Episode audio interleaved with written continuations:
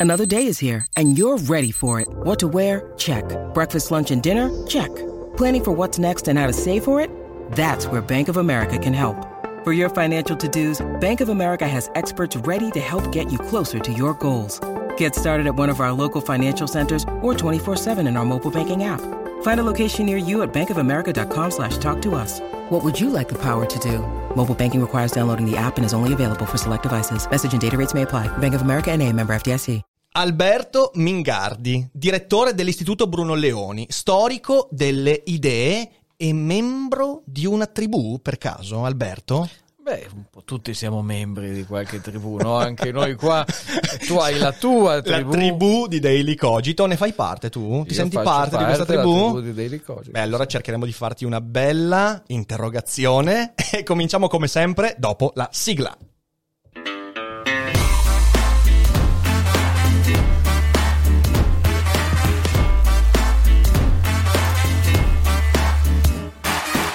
Sei su Daily Cogito, il podcast di Rick Dufer. E chi non lo ascolta è cibo per gli zombie. Talmente emozionato che ho anche mancato il tasto della sigla. Non era mai successo, questa è una novità incredibile, quindi insomma, prima o poi doveva succedere. Alberto, è veramente bello averti qua. Ai Cogito Studios, era molto tempo che dovevamo farci una bella chiacchierata e Complimenti anche... innanzitutto per il Cogito Grazie, Studios e per questo eh, upgrade, insomma, Sì, sì, è stato, è stato un modo per buttarci alle spalle le cose che sono successe negli scorsi mesi, che però adesso tornano, tornano in forme diverse, sotto un manto differente, ma neanche così tanto, e adesso vedremo insomma cosa succederà. Siamo di fronte a una grande incognita, grande insicurezza, e la cosa interessante è che di insicurezza tu parli molto spesso nei tuoi libri, parli nei tuoi corsi, perché alla fine tu ti occupi di storia delle idee però molto eh, inerenti, idee inerenti anche all'economia, il mercato, lo scambio economico, ovviamente questo ha un tema fortemente collegato all'incertezza, all'insicurezza. Eh, secondo te, come sta vivendo l'Italia in questo momento l'incertezza? È il modo giusto di vivere un momento di incertezza, secondo te? Guarda, diciamo questo. Di solito si sostiene che lo Stato, eh, le istituzioni pubbliche in generale, ma le istituzioni eh, pubbliche no, sono strumenti per ridurre l'incertezza. no? Sì. Eh, il compito fondamentale dello Stato dovrebbe essere quello di evitarci in qualche maniera tutta una serie di situazioni, di possibilità, affinché ciascuno di noi sia libero di poter pianificare, immaginare eh, la sua vita e di provare a viverla secondo i suoi scopi. In questo momento noi tutti viviamo in una situazione molto più incerta, molto più precaria di quanto non lo fosse solamente un anno fa. Eh, c'è eh, una pandemia, un fenomeno sottratto al nostro controllo, un fenomeno biologico in continua eh, evoluzione. L- rispondiamo a questo fenomeno evolvendoci, cambiando eh, a nostra volta, modificando i nostri comportamenti, scegliendo di fare le stesse cose in modo diverso, eccetera. Eh, Ci si aspetterebbe eh, dallo Stato un aiuto, eh, un aiuto non tanto nel senso, non solo nel senso del ristoro, come oramai lo si chiama in Italia, il sussidio che va a compensare un'attività economica che non si può più svolgere. Perché? Perché l'attività economica eh, ha bisogno del contatto, dell'interazione eh, delle persone e si sceglie invece di rallentare, di diminuire quei contatti e quelle interazioni. Ma lo Stato dovrebbe anche creare un po' di certezza per evitare l'isterismo, eh, Certo. per esempio, per evitare che la paura che c'è ed è inevitabile eh, innanzi a un fenomeno nuovo non si trasformi poi in una paura paralizzante, eh, per esempio. E invece eh, noi abbiamo, noi, insomma, i nostri governanti hanno una modalità di, ehm, di intervento che tutto fa fuorché creare eh, condizioni di certezza. In parte non è colpa loro, eh, il quadro cambia e loro debbono adattarsi. Però, mh, per esempio, eh, come dire, se siamo tutti convinti, ci è stato spiegato con ottime ragioni, che qualsiasi misura ha bisogno di due settimane Certo. per produrre un effetto sull'andamento dei contagi, non si capisce bene perché da noi invece i nuovi provvedimenti si prendano una volta a settimana. si prendono una volta a settimana, ma poi ci vuole un po' di tempo per, per discuterli, per metterli a punto. Eh, abbiamo passato oramai cosa 5-6 giorni appesi a quest'ennesimo uh, DPCM. Non si capisce perché i provvedimenti vengano fatti filtrare Uh-huh. No, arrivano le bozze. Chi, chi, non ha qualcuno che gli gira si, una si capi- bozza? Si capisce perché non piace il perché, mettiamola così. Cioè, si capisce, è evidente che c'è un tentativo di tastare un po' prima l'opinione pubblica. Si tasta il terreno sbagliata. e poi si fa anche un'altra cosa, probabilmente. Cioè, essendo saltate e non, e non, potendosi riprodurre in questo momento eh, le liturgie tipiche eh, del dialogo tra politica e interessi eh, organizzati, eh, si cerca insomma di, eh, di, farlo alla Whatsapp, ecco, si, si, fa circolare questa bozza e si vede come le associazioni rilevanti, le categorie eccetera rispondono a queste eh, sollecitazioni. Mm-hmm. Però tutto questo non aiuta eh, le persone comuni, non aiuta chi ha una piccola attività, ehm, non aiuta a cercare come sarà, come è inevitabile di convivere con questa situazione. E uno degli errori, eh, credo, più grossi della comunicazione in questo momento è, eh, è un errore umano. Eh. A noi tutti piacerebbe, eh, diciamo così, immaginare che quando il 2020 diventa 2021, tutte le cose terribili che questo 2020 ci ha portato scompariranno e se ne andranno via. Certo. Eh, purtroppo non è così, non c'è una bacchetta magica, eh, non ci sarà a breve eh, un vaccino salvifico, eh, comunque sia il vaccino non deve solo essere sviluppato, ma deve anche essere prodotto e distribuito e c'è tutto il mondo in coda per avercelo, questo vaccino. E eh, quindi noi con questa situazione dovremo convivere per un po'. Uh-huh. Eh, invece eh, l'impressione eh, che si tende a dare ogni volta è che ci sia quella cosa lì, quell'accorgimento, quella norma che eh, ci libererà del problema ci consentirà di passare la nottata fino a quando non arriva eh, questo vaccino addirittura eh, annunciato, ricordiamolo, varie dal Presidente volte, del Consiglio da varie persone per il mese prossimo, sì, eh, sì, perché sì. il Presidente del Consiglio ha detto dicembre e siamo già a novembre. E, e, non andrà così, dobbiamo imparare a convivere eh, con questa situazione e dobbiamo anche tenere un po' di sangue freddo, dobbiamo sapere che purtroppo da che mondo è mondo, eh, quando c'è un'epidemia eh, muoiono tante persone che non hanno Certo. nessuna colpa, eh, ovviamente, ma purtroppo capita, è, è la natura di un evento, eh, di un evento di questo tipo e dobbiamo ovviamente fare quanto possiamo per ridurre il costo eh, in termini di vite umane di questa situazione, ma dobbiamo anche sapere che non se ne andrà eh, domani mattina e quindi in due mesi, certo, certo. E sai, eh, c'è questa cosa qua. ehm, prima tu hai detto una frase che per me è molto importante quando si tratta di queste tematiche, che è eh, noi ci evolviamo con i cambiamenti e bene o male lo Stato dovrebbe avere il ruolo di entrare in quei cambiamenti che magari sono troppo, eh, come dicono gli anglosassoni, disruptive, quindi qualcosa di troppo, troppo veloce, troppo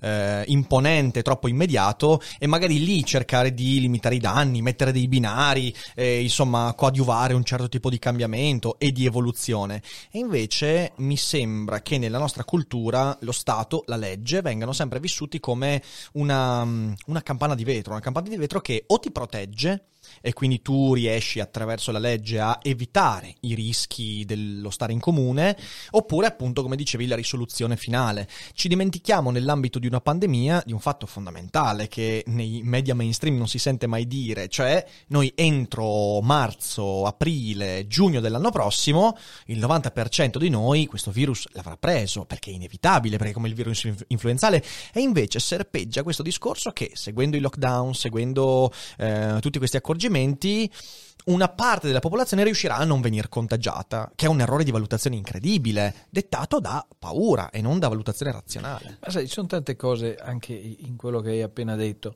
Ehm, da una parte ovviamente c'è un tema gigantesco che ha molto a che fare anche con come usciremo psicologicamente da questa situazione eh, ed è il fatto che eh, sembra quasi che noi mh, abbiamo, diciamo così, perso eh, la capacità di, di accettare eh, gli enormi rischi che ci sono semplicemente nel fatto di essere al mondo. Sì. Certo, sicuramente quando c'è un rischio nuovo che appare, eh, ovviamente il quadro, il quadro cambia, le persone eh, reagiscono non tanto al fatto che altri muoiono di per sé, ma al fatto che c'è una nuova causa che porta purtroppo tante persone a perdere esatto, esatto. Quindi questa è una cosa.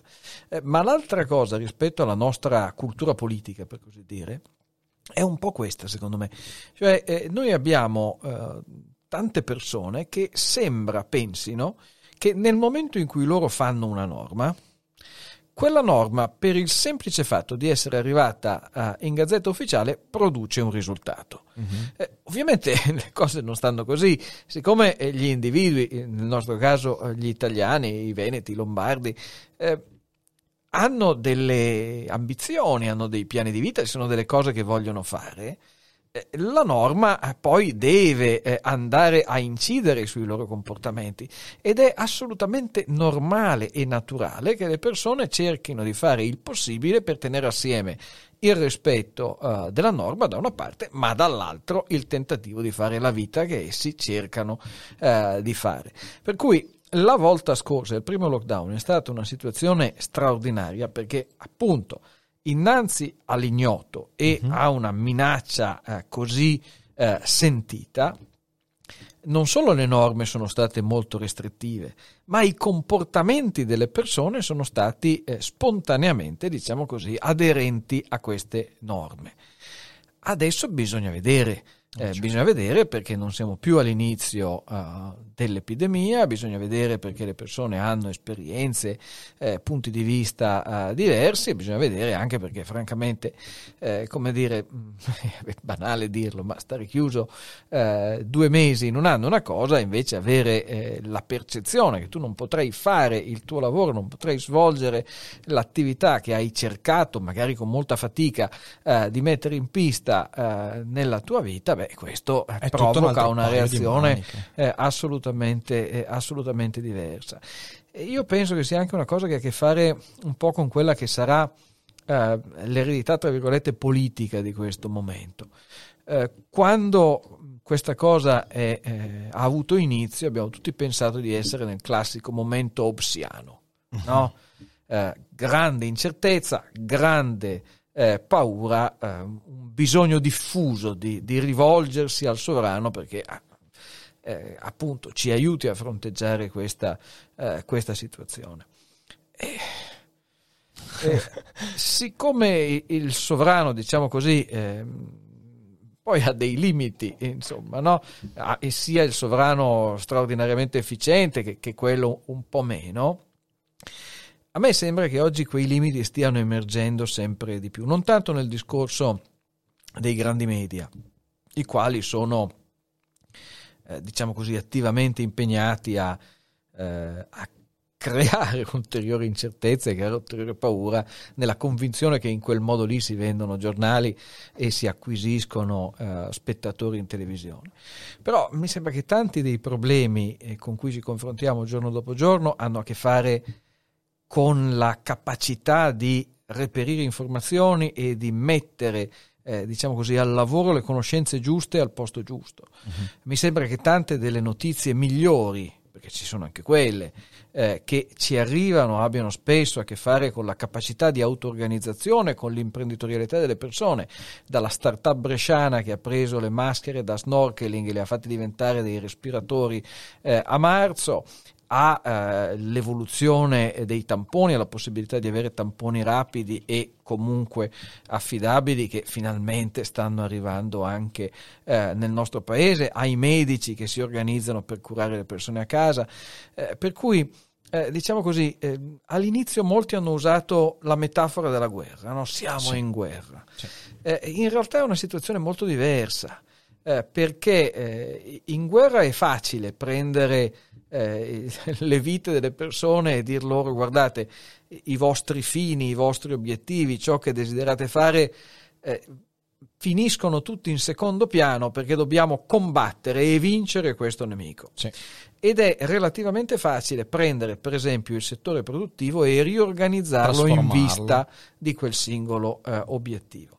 Eh, qui la situazione è molto diversa, eh, la sua durata eh, fa sì che, eh, come dire, eh, ci siano molti più trade-off, le persone debbano eh, valutare, insomma, e dovremmo, dovremo tutti valutare no? se, se, vale la pena prenderci eh, un po' di rischio in più o un po' di rischio in meno nel nostro vissuto eh, rispetto a convivere con la malattia da una parte, ma anche per seguire i nostri piani di vita e, sì, certo. dall'altra. E poi, eh, soprattutto, la dimensione della pandemia è così granulare, dispersa, le persone sono così diverse, i territori sono così diversi, che eh, l'idea che l'uomo solo al comando ci condurrà fuori da questo schifo mi sembra uh, mm. si faccia um, sempre più, diciamo, sempre più sfilacciata. Sempre più sfilacciata, che poi se ne tragano delle conclusioni è un altro discorso. certo, eh. certo, certo. Mi sembra peraltro che questi aspetti che tu hai messo insieme, eh, l'avversione al rischio, eh, l'uomo solo al comando, il cercare la risposta, siano tutti elementi che poi rientrano in una definizione possibile di tribù, perché io ho aperto la puntata ironicamente chiedendo se, se, sei membro di una tribù, tu giustamente hai detto tutti lo siamo, però c'è tribù e tribù. Eh, la, la, tribù di cui parli nell'ultimo libro è una tribù un po' particolare, cioè è un concetto di tribalizzazione che in realtà ti chiederei di sviscerare un po' perché, perché, è interessante, perché non ha a che fare con ha a che fare anche con l'antropologia, ma ha a che fare con tante altre cose. Ti ringrazio molto. Il libro è, eh, insomma, ha questo sottotitolo un po' sibillino, no? Hayek, la giustizia sociale e i sentieri eh, di montagna, e dice un po' quali sono i due, i due corni eh, del volume, da una parte la teoria delle istituzioni di Hayek mm-hmm. e dall'altra appunto questo, questo, concetto di giustizia sociale. Eh, il libro si dedica a una figura che è appunto eh, Friedrich August von Hayek, economista, scienziato sociale, premio Nobel eh, nel 74, ma eh, per la seconda parte della sua vita non più economista, più teorico sociale, più filosofo politico. E, eh, però insomma la letteratura su Hayek ormai è sterminata, quindi non, non, non, non, aveva senso fare un'altra cosa su Hayek in generale. Ho cercato di concentrarmi sulla sua critica alla giustizia sociale. E eh, uno dei punti centrali della sua critica alla giustizia sociale ha a che fare col modo eh, nel quale Hayek vede l'evoluzione delle società umane. Uh-huh. Le nostre società sono società basate sulla cooperazione eh, tra estranei. Uh-huh. Noi possiamo soddisfare tante nostre esigenze, tanti nostri bisogni, perché collaboriamo con persone che non conosciamo. No, tu, tu non sai chi ti ha cucito quella giacca e non sai chi ti ha montato. No, io lo so, eh, sono tutti, tutti, i miei vicini di casa che lavorano. Eh, guarda, tutto, tutto, quello che vedi qui è stato fatto dai nostri vicini di casa, tutte persone fidatissime a cui affiderei anche la mia vita. No, ovviamente no. Però è un'idea che serpeggia molto è spesso. È un'idea che serpeggia molto spesso. Se noi potessimo dipendere solo dai nostri vicini di casa, ovviamente il numero di esigenze eh, che ehm, potremmo soddisfare sarebbe assolutamente inferiore. O hai dei vicini di casa che sono dei geni mandrache. incredibili, mandrache, mandrache. incredibile, eh, che lo vorremmo tutti, invece di solito i vicini di casa rompono i coglioni. sì, più che altro hanno quello, ma eh, per carità non voglio dire nulla ai miei vicini di casa. Che... Chissà cosa dicono i nostri vicini di casa, Fede. Però ecco, il modo in cui Hayek vede l'evoluzione delle società umane è per arrivare a questa cosa qui, cioè queste società complesse, a uh, divisione del lavoro anche internazionale, nelle quali persone che non si conoscono riescono a mettersi le une al servizio delle altre. Uh-huh. Si parte invece da piccoli gruppi, come tutti noi sappiamo, da una lunga storia evolutiva uh, degli umani che è stata trascorsa uh, in tribù, in gruppi che pian piano crescevano, ma mm, in modo difficile e, sì. e prendendo molto tempo uh, di dimensione, gruppi che all'inizio erano perfettamente egualitari, poi nei quali emerge una figura di leader molto forte, tutti gruppi però nei quali noi abbiamo imparato a ragionare eh, moralmente e politicamente, no? in buona sostanza. E quindi noi abbiamo degli istinti eh, che eh, tornano fuori ogni volta che ci troviamo a provare a valutare cose eh, oggi molto più complicate, quali sono le questioni politico-sociali. Eh, sì. il problema è che quegli istinti lì, che andavano benissimo quando noi vivevamo in piccoli gruppi, per la grande società sono totalmente anacronistici. La giustizia sociale per è che è un atavismo. Quindi il problema non è che uno abbia la sua tribù, i suoi amici, le persone a cui vuole bene, ci mancherebbe, sta lì il senso eh, della vita molto più che nella cooperazione eh, tra estranei che serve a darci eh, i nostri tablet e sì. i nostri vestiti che contano di meno insomma per ehm, oddio insomma eh, mol- contano, contano, ma, ma, poi ma, insomma, ma vanno, meno, vanno meno in profondità diciamo così rispetto alle nostre, alle nostre esigenze, ai nostri bisogni però il problema è quando noi usiamo criteri che sono corretti eh, necessari persino all'interno di gruppi molto piccoli e, e invece li spostiamo eh, in società totalmente diverse.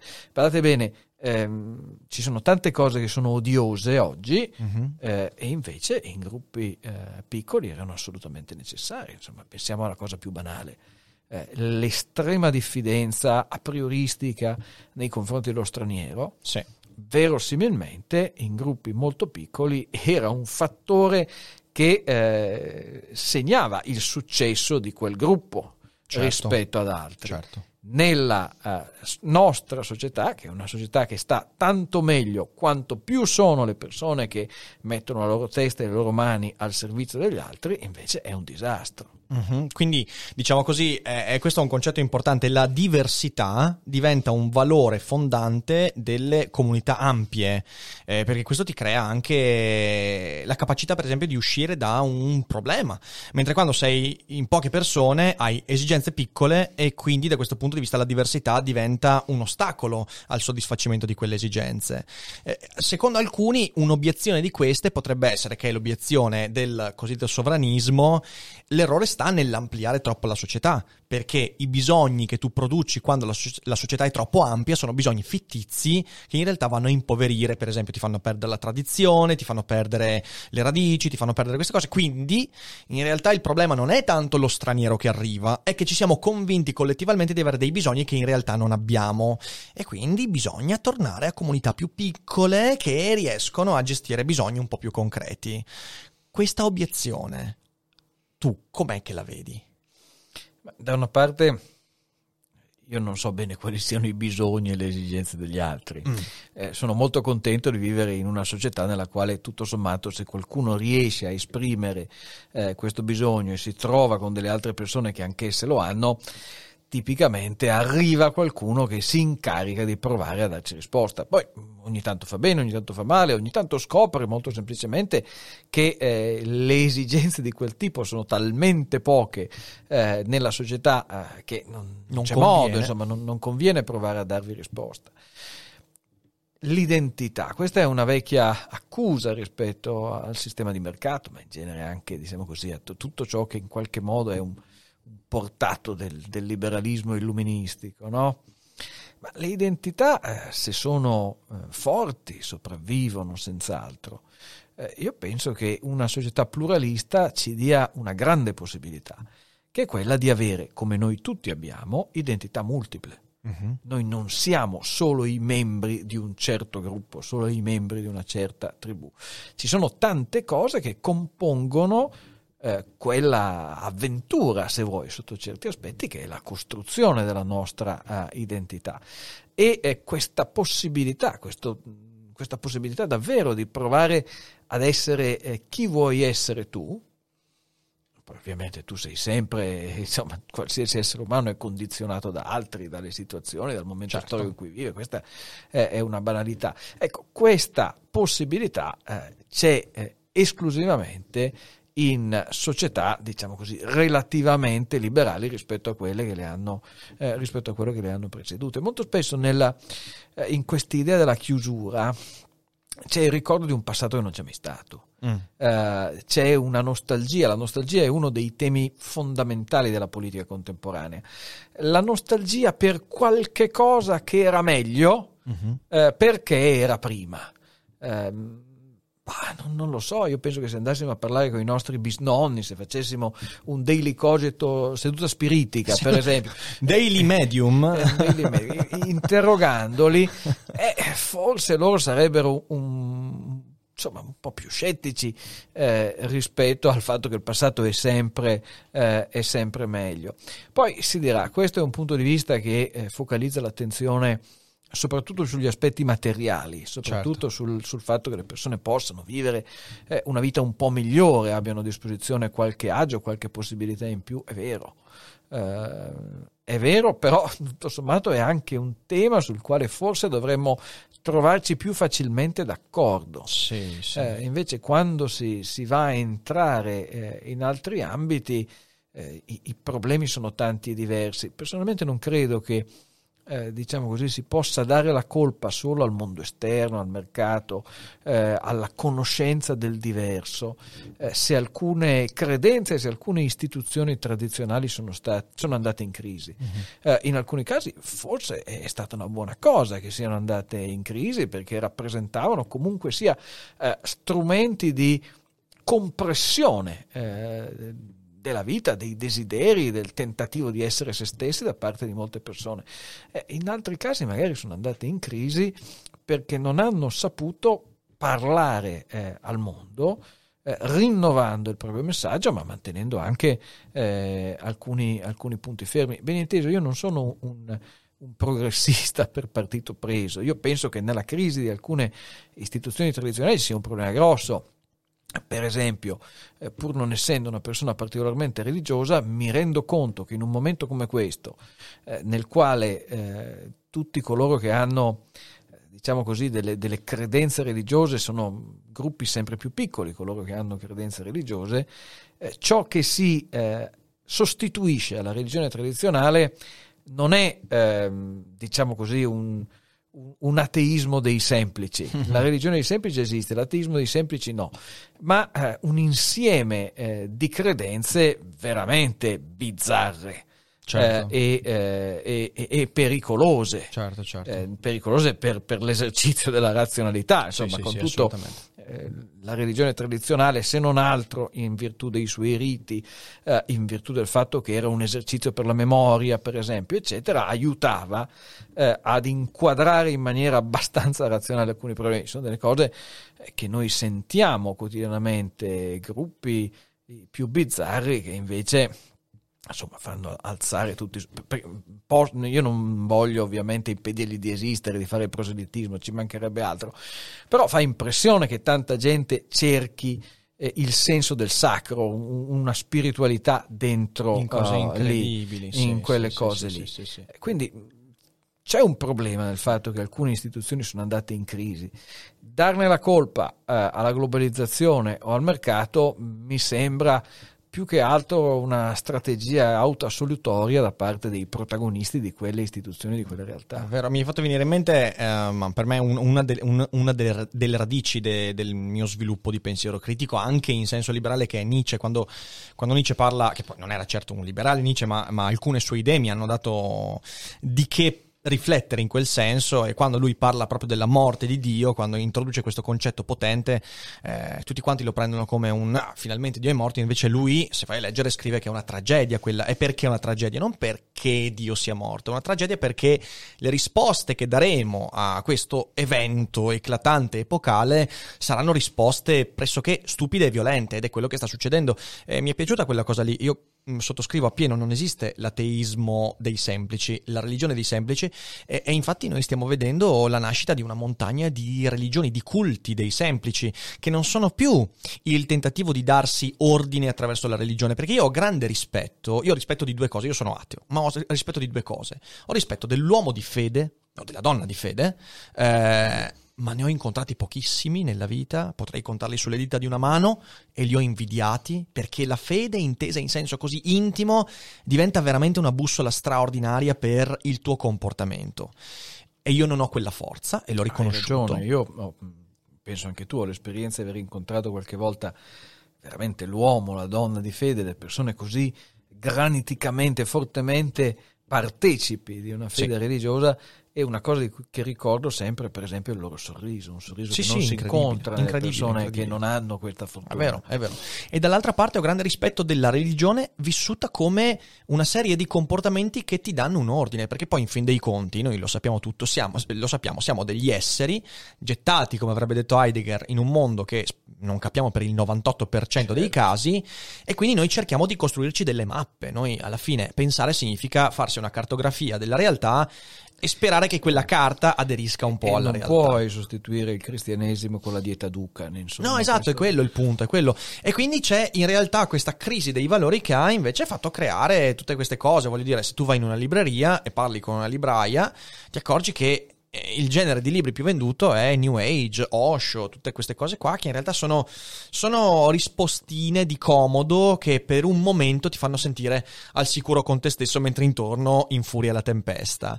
E, e- e mi sembra molto in linea con questa cosa perché poi una religione degli stupidi è quella della politica, se ci pensi, la politica vissuta in un certo modo, perché in fin dei conti quella tribalizzazione di cui parli nel libro, eh, discutendo di Hayek, eh, in modo spesso anche molto divertente, poi a me sai che piace, te l'avevo detto anche quando abbiamo chiacchierato sul tuo precedente libro, la tua ironia a me piace, quando scrivi mi piace perché sei ironico nel modo che, che- che hai questa ironia molto british che, che a me piace, Eh, però dicevo, questa, questa tribalizzazione oggi tu la vedi nel dibattito pubblico incarnata nella, ne- ne- nella dottrina politica ed è una cosa terrificante. Non solo, ma eh, vedi anche come certi pregiudizi, il modo in cui questi istinti escono e, e tornano al centro della, della scena, eh, non ha a che fare solo con le persone semplici, solo con gli elettori, ha a che fare con i leader politici, che per carità mm, è un po' il loro mestiere, ecco, Certo. loro debbono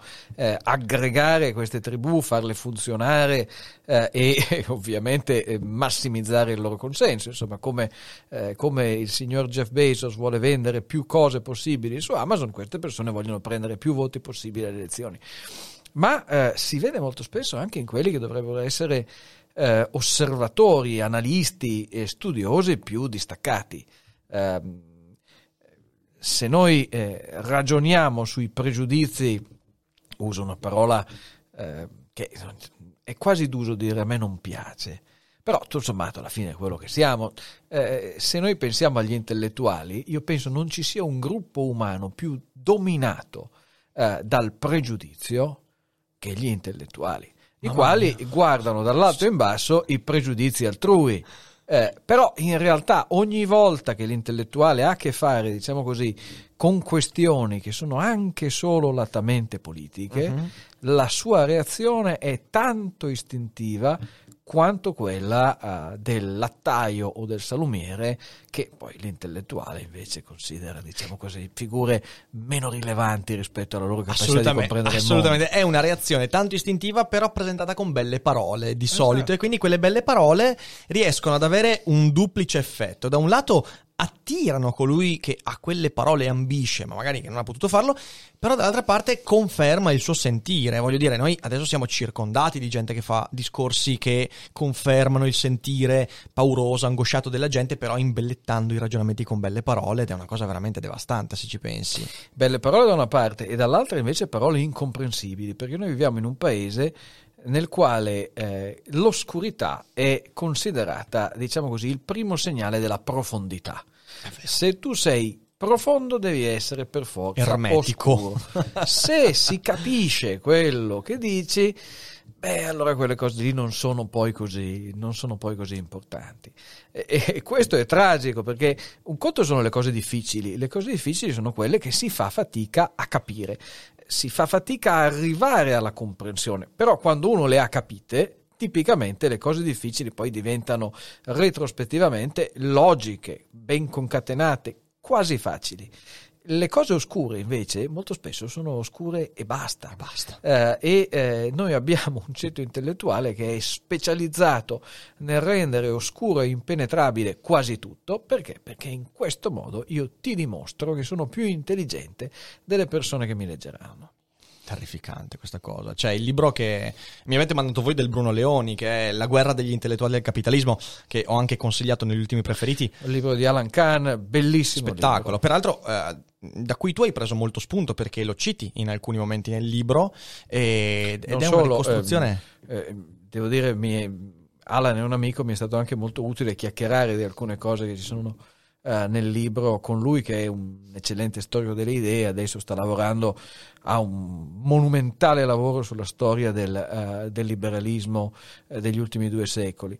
È, è un libro illuminante, eh, credo. Eh, il titolo inglese era meno bello del nostro perché era Mind and Money, eh, invece il nostro dà veramente l'idea di quello, eh, di quello che c'è dentro e, e dà l'idea del fatto che la guerra degli intellettuali, non la guerra degli intellettuali di sinistra, tra virgolette, Ma di tutti, tutti. di tutti, anche molto spesso nel nostro paese, veramente spessissimo, eh, di intellettuali che si collocano a destra, per così dire, dello spettro politico. Beh, sai che io quando, quando ho cominciato la mia avventura sul web, eh, per i primi due anni io non ho fatto coming out politico, economico, io facevo divulgazione, quindi parlavo, ogni tanto si percepiva qualche cosa, però alla fine quando ho fatto la monografica su Marx l'ho fatta nel modo più, più neutro possibile, divulgando Marx, in parte perché dicevo, eh, io penso cose diverse rispetto a quello che la gente forse si aspetta da me, quindi per un periodo ero anche deciso a non fare mai il passo di dire, ok raga, sul mondo io la penso così, poi a un certo punto è diventato impossibile,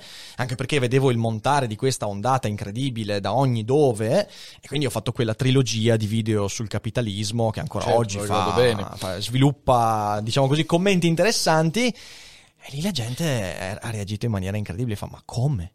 Ma no, ma un filosofo che parla bene del capitalismo? Ma stiamo scherzando? Ma dove siamo qui? Su- su- su- su- su- sulla- sull'isola di Moira Orfei? No, cioè nel senso, eh, veramente è stata una reazione incredibile quella che ancora oggi continua. No, ma poi, come dire, eh, presentare in maniera onesta, al meglio delle proprie possibilità, ovviamente, Certo. ehm, idee, eh, tradizioni di pensiero che non, non sono quella nella quale uno si inserisce, è credo un dovere, io spero di farlo un pochettino anche in questo, anche in questo libro. Però, eh, diciamo così, c'è ogni tanto questa cosa, ma com'è possibile che quello che fa l'intellettuale, che fa il professore, vada, ma- mangi gli hamburger, non lo so, no? Che, che abbia, che, che- che sostenga no? che uno può guardarsi un cinepanettone e questo non lo rende ipso facto un subumano. È una cosa che si diceva anni fa, per esempio, prima della eh, nerdizzazione di massa degli intellettuali della fantascienza. è no? vero, è vero, La fantascienza era evidentemente un, un segno di, eh, come dire, di scarsa serietà per, sì, per sì. le persone che hanno qualche anno più di noi, questo era, era esperienza, era esperienza comune, guai a farsi vedere con un'urania eh, in mano eh, dai colleghi. Sono delle cose un po' surreali, insomma, è come se noi siamo appunto tante identità assieme, ab- abbiamo tutta una vita dove ci sono cose diverse, il fatto che uno piace andare da McDonald's non significa che non sia in grado di capire l'alta cucina. Eccolo qua, Guilty Pleasure, Guilty Pleasure Delivery con McDonald's tutta la vita. Poi, vabbè, durante il lockdown forse abbiamo anche esagerato e forse esagereremo di nuovo nel prossimo possibile lockdown, però va così. Sai, questo tema qua è interessante ed è molto collegato al discorso della tribalizzazione perché eh, quello che tu hai espresso adesso, cioè l'intellettuale che può andare da McDonald's, può eh, vedersi cinepanettoni senza per questo entrare in contraddizione diretta con quelle che sono le sue idee, via dicendo, tiene in sé un concetto che a me sta molto caro, che è quello di eccentricità. Cioè, in fin dei conti, chi è l'intellettuale se non uno che esprime onestamente la propria eccentricità, perché da dove arriva l'originalità di un'analisi se non dal fatto che tu sei tante cose, una combinazione che in altri ambiti non trovi. In fin dei conti, quando prendo, io adoro il romanzo di Moresco, I canti del caos, mi rendo conto che il valore vero alla base di quel romanzo è proprio l'eccentricità del suo autore, che ha interessi che altri romanzieri non avrebbero avuto ed è ciò che rende grande quell'autore. E la stessa cosa ho citato Nietzsche. Nietzsche era un eccentrico, aveva interessi assurdi, incredibili, parti caratteriali altrettanto assurde che Si normalmente fine. Eh, certo si sono viste che normalmente il senso comune non attribuirebbe all'intellettuale. Ed è questo il valore. L'intellettuale è ciò che sfugge dal senso comune. Lo spirito libero allora ecco lì il tema della diversità, cioè la diversità che tu, devi comba- che tu non devi combattere collettivamente perché porta valore alla tua comunità, è qualcosa che anche tu non devi combattere quando la riconosci in te stesso. E poi c'è anche un'altra questione, cioè questa idea che in qualche modo tutto ciò che è intellettualmente rilevante Sì. non possa essere commercialmente vincente. E, e questa è, è diffusissima. Mamma mia. Eh, è diffusissima nel mondo del cinema, non, non ne parliamo, ma anche quando si parla di, eh, di romanzi, di, di- di- di grandi opere, di, musica. Eh, in parte ignorando il fatto che quella che oggi è musica colta, per esempio, in altri tempi è stata musica che ha portato successo commerciale Ed era considerata profana. autori. E eh, ha anche fatto divertire eh, della gente, no? Eh, voglio dire, a me per esempio piace, è l'unica cosa nella quale io mi eh, ritengo, diciamo così, vincente dal lato della eh, distribuzione di sussidi da parte del governo, eh, a me piace molto l'opera. Ok. Eh, e, e quando si va a vedere per esempio un'opera di Rossini e la gente ride in sala, come avrebbe fatto quando quell'opera è stata messa in scena la prima volta, io penso sia una vittoria, una vittoria dell'orchestra, una vittoria del regista, una vittoria del teatro. L'ennesima vittoria del capitalismo. No, sto scherzando ovviamente. Però un po' sì, cioè se la gente, no? se, se la gente, se la gente ride, se la gente eh, si gode eh, quel prodotto, non, non è che sia un prodotto meno eh, intellettualmente eh, soddisfacente.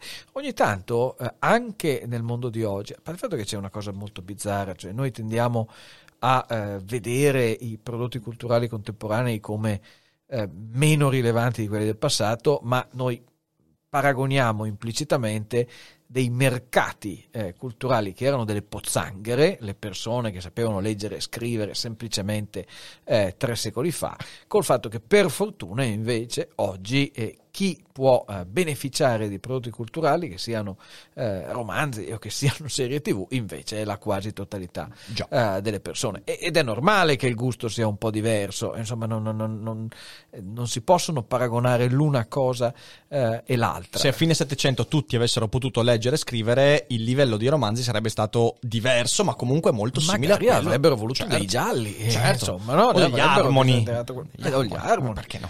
Eh, sicuramente.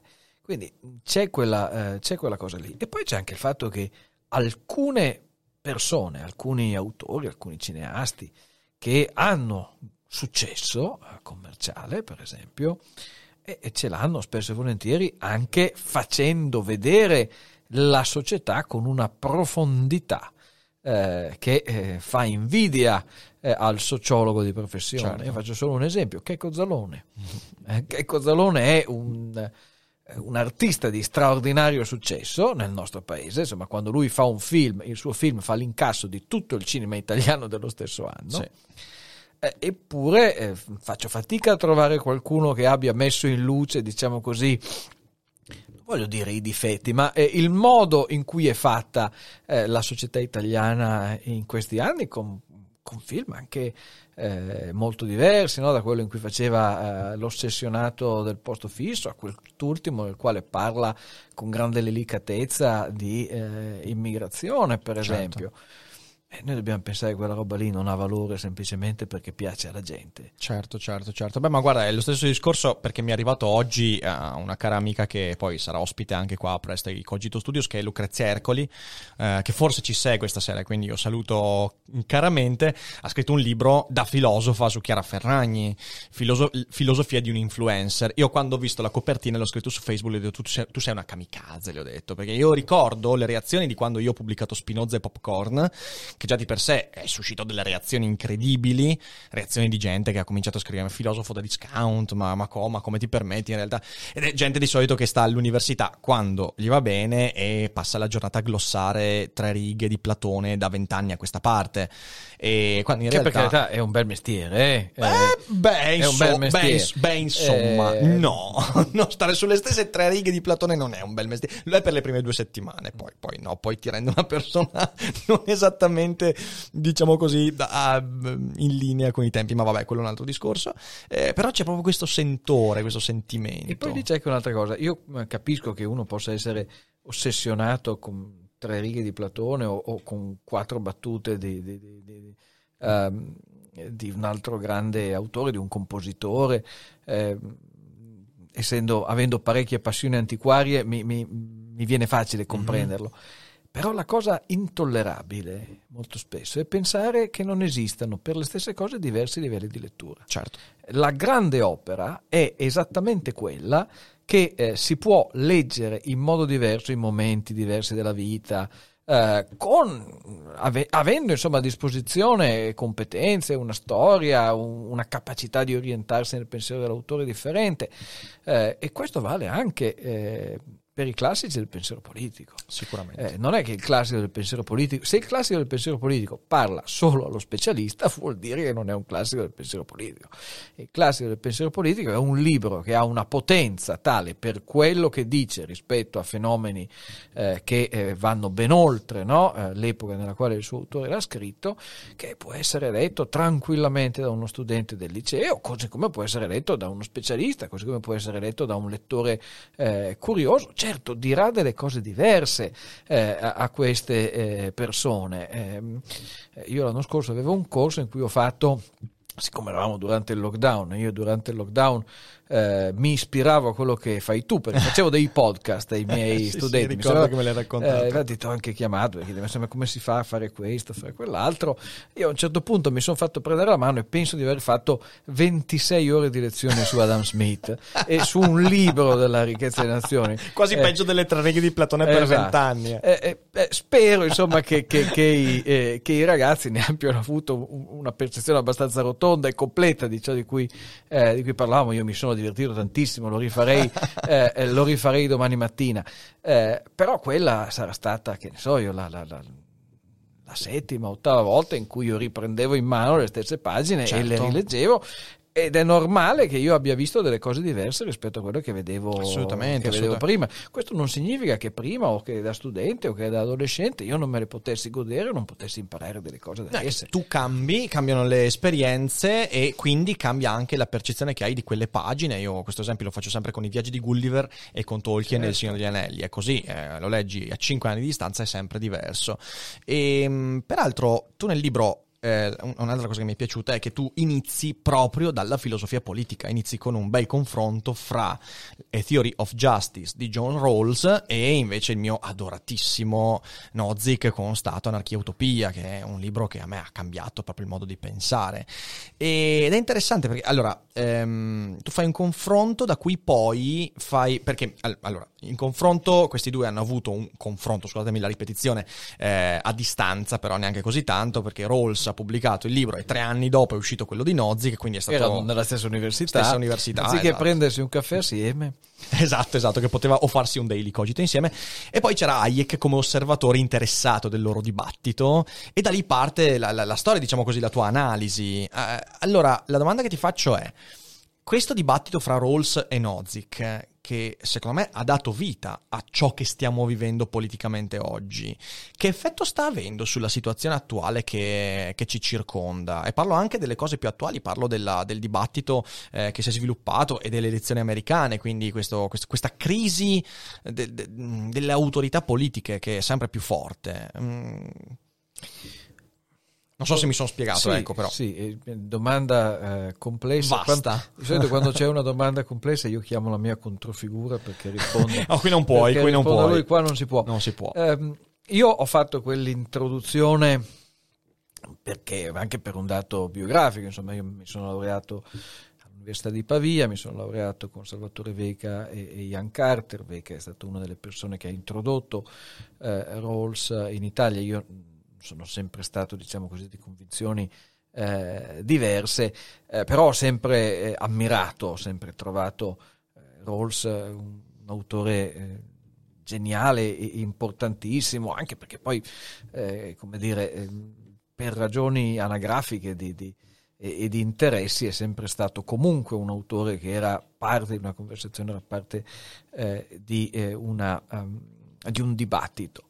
Eh, ho sempre trovato più persuasiva la risposta di Nozick, trovo che la, la critica vera di Nozick, cioè sostanzialmente eh, quella cosa lì che tu vorresti fare non si può fare incidendo soltanto sulle regole di base della società, esatto. ma richiede un continuo intervento, una continua ridistribuzione, per cui tu non puoi tenere assieme quella cosa lì con eh, la fortissima tensione, il bisogno di, eh, di, offrire certezza del diritto, che pure è parte del, del grande edificio intellettuale eh, rolsiano, eh, ebbene ho sempre trovato la risposta di Nozick molto insomma, geniale, del resto non, non, non, è una cosa dire che Nozick fosse geniale, non è una roba particolarmente originale, la gente lo sapeva prima eh, che lo dicessimo noi questa, eh, questa sera. Eh, il dibattito sulla giustizia è quello sì. uh, per uh, chiunque abbia studiato un po' di filosofia politica negli ultimi uh, eh, 40 anni. Hayek ci entra, però tutto sommato non ne parla, fa dei riferimenti eh, che hanno eh, ogni tanto fatto disperare gli hayekologi, eh, perché cita Rawls con approvazione, poi riesce anche a citare Nozick con approvazione, eccetera. E la mia tesi, che penso però sia abbastanza fondata, è che eh, Hayek in realtà si occupa di qualcosa d'altro, cioè Hayek interessa il modo in cui l'espressione giustizia sociale è entrata eh, nel dibattito anche politico, nella, nella, cultura politica nel senso più ampio, eh, negli anni precedenti questo dibattito uh-huh. e il modo in cui questa espressione ha anche segnato il dibattito pubblico del Novecento, sia a destra che a sinistra, sia in quei movimenti che si sono richiamati per esempio alla dottrina sociale della Chiesa, oppure che hanno apertamente rimpianto uh, l'economia delle corporazioni, sia in tutti i movimenti di tipo socialista. Hayek interessa quella cosa lì. Quindi io faccio fuori, diciamo così, se per dirlo in maniera un po' ruvida, Uh, il dibattito principale, perché penso che fosse assurdo non, non, non darne conto, far finta che uh, quella cosa lì, che è forse più importante dal punto di vista uh, della storia delle idee, del contributo sì. di Hayek, lo presento per dire Hayek non si è occupato di questa cosa. Rispetto al dibattito attuale, io trovo interessante da un lato, tragico dall'altro, come eh, le conseguenze politiche, il riferimento diffuso a questi due pensatori e a quella discussione lì si sia in alcuni anni, in pochi anni, completamente sfarinato. Eh, cioè in un caso e nell'altro eh, si eh, tratta di autori che sono eh, ognuno a suo modo, insomma io non userei la parola liberale per Rawls, però liberal eh, in, in, lingua inglese in America è eh, comunque sia eh, la sua teoria ha come riferimento una Beh, società eh, liberal democratica, certo, eccetera. Certo. Quindi sono comunque sia due autori che eh, alcuni oggi bollerebbero come liberali cosmopoliti, certo. Eh, cioè che hanno come punto di riferimento alla fine l'individuo, il singolo e che anche quando fanno riferimento critico a autori eh, precedenti pensano a quella cosa.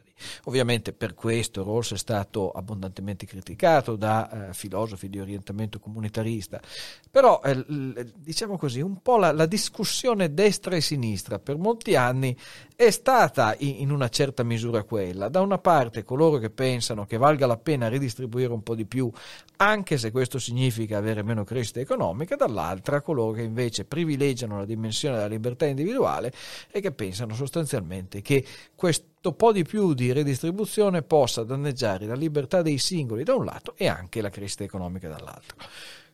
Questo dibattito nella politica che noi purtroppo ci troviamo a, a respirare incolpevoli eh, come fosse un gas inquinante delle nostre vite, oggi non c'è più eh, perché oggi noi abbiamo una destra e una sinistra che competono l'una e l'altra, eh, non solo in Italia, un po' dappertutto, sulla politica dell'identità. Sì.